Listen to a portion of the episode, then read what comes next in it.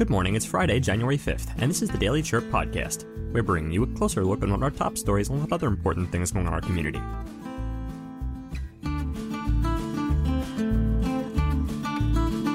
Today, we're discussing a case that's capturing national attention the Arizona rancher who rejected a plea deal in the fatal shooting of a migrant near the US Mexico border.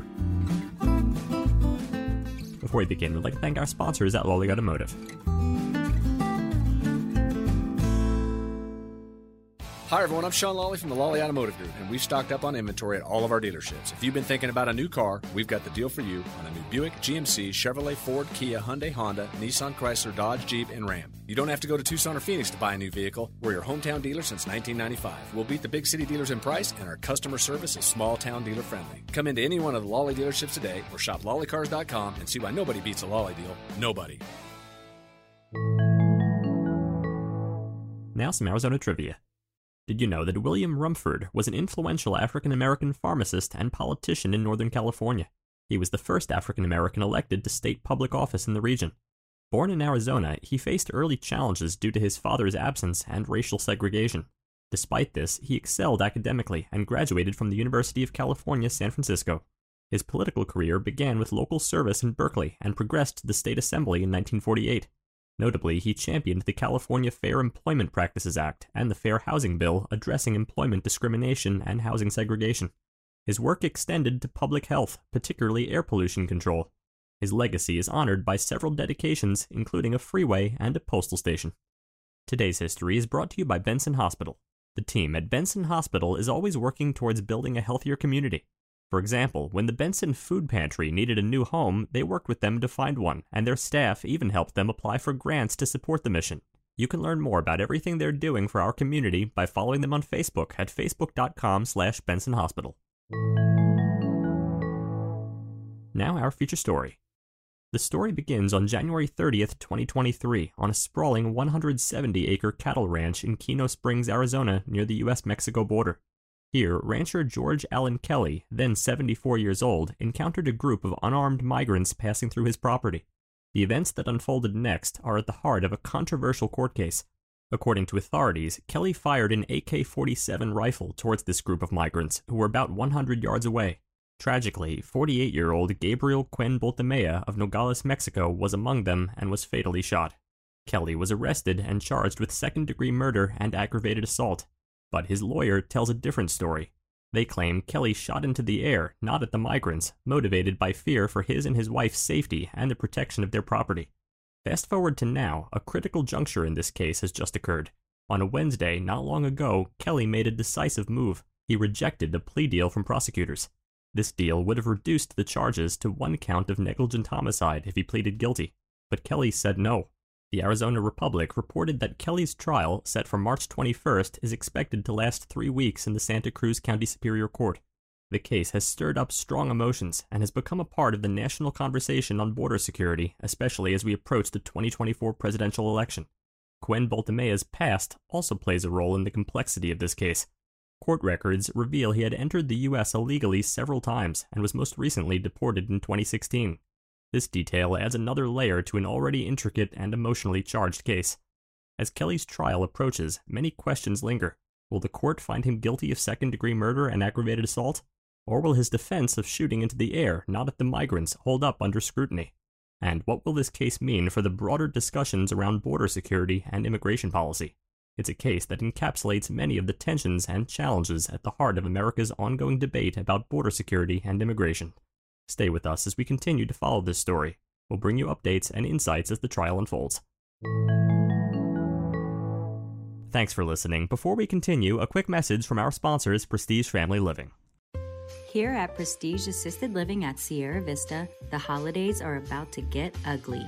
Join us for our Ugly Sweater Party taking place December 15th from 2 to 4 p.m.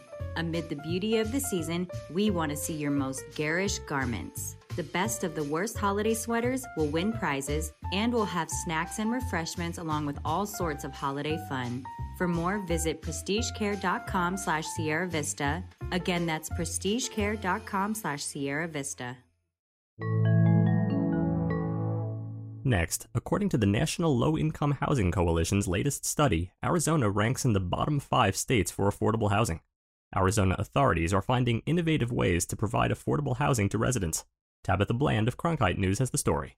From dome houses to tiny homes, housing has taken a non traditional turn to focus on saving the environment and your wallet. Home does not need to be made of wood. For some, it could come in the form of steel. And I'm hopeful that this concept can inspire the action we need to bring home to more Arizonans. The Arizona Department of Housing granted $1.2 million to transform the containers into homes.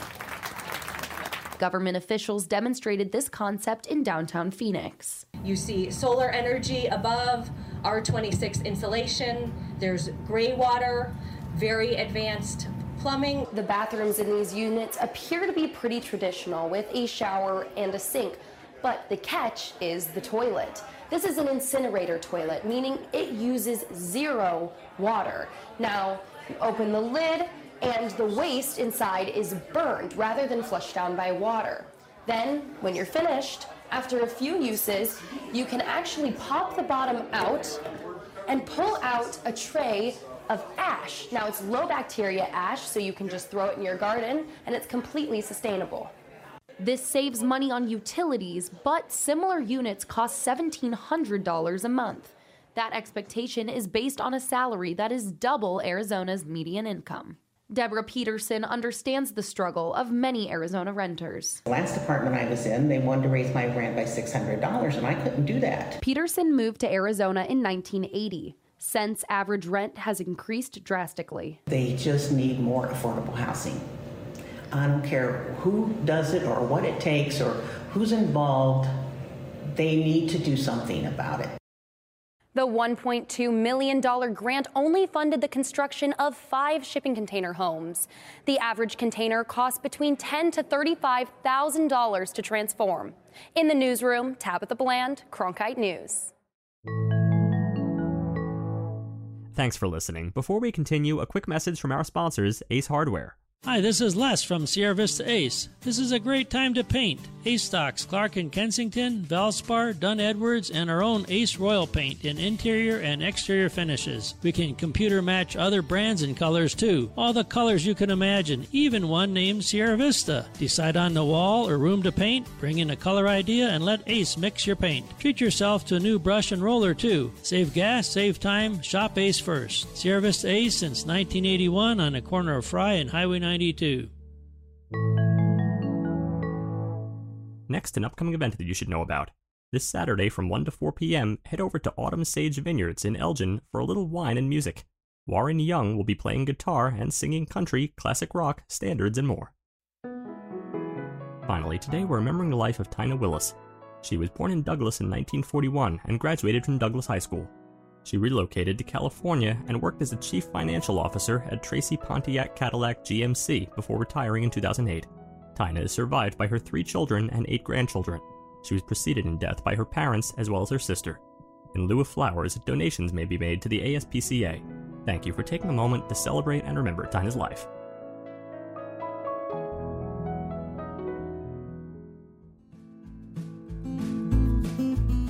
Thanks for tuning in to the Herald Review podcast today. And remember, the Herald Review is here for you with local news you can trust. Subscribe today for unlimited access to all of our content for just $14 per month. This is less than the cost of one hour of one reporter's work on a single story. Also, want to stay up to date on what's going on? Join Nabur, your trusted neighborhood community. Nabur is a free online forum you can trust to connect with your community, focus on facts, and make a difference. Join the conversation. Visit nabur.myheraldreview.com. It's a beautiful day in the neighborhood, especially in Cochise County. Become part of the hyperlocal conversation on Cochise County's exclusive social media platform, Nabur. That's N A B U R. Your neighbors are striking up meaningful conversations, sharing exquisite Cochise County photos, and respecting each other's views without any other social media noise. No unwanted advertising and only respectful conversations on hot community topics. That's right. Our journalism project manager can set the record straight and help answer any pressing questions about the happenings in our community. Join the conversation at myheraldreview.com slash N-A-B-U-R.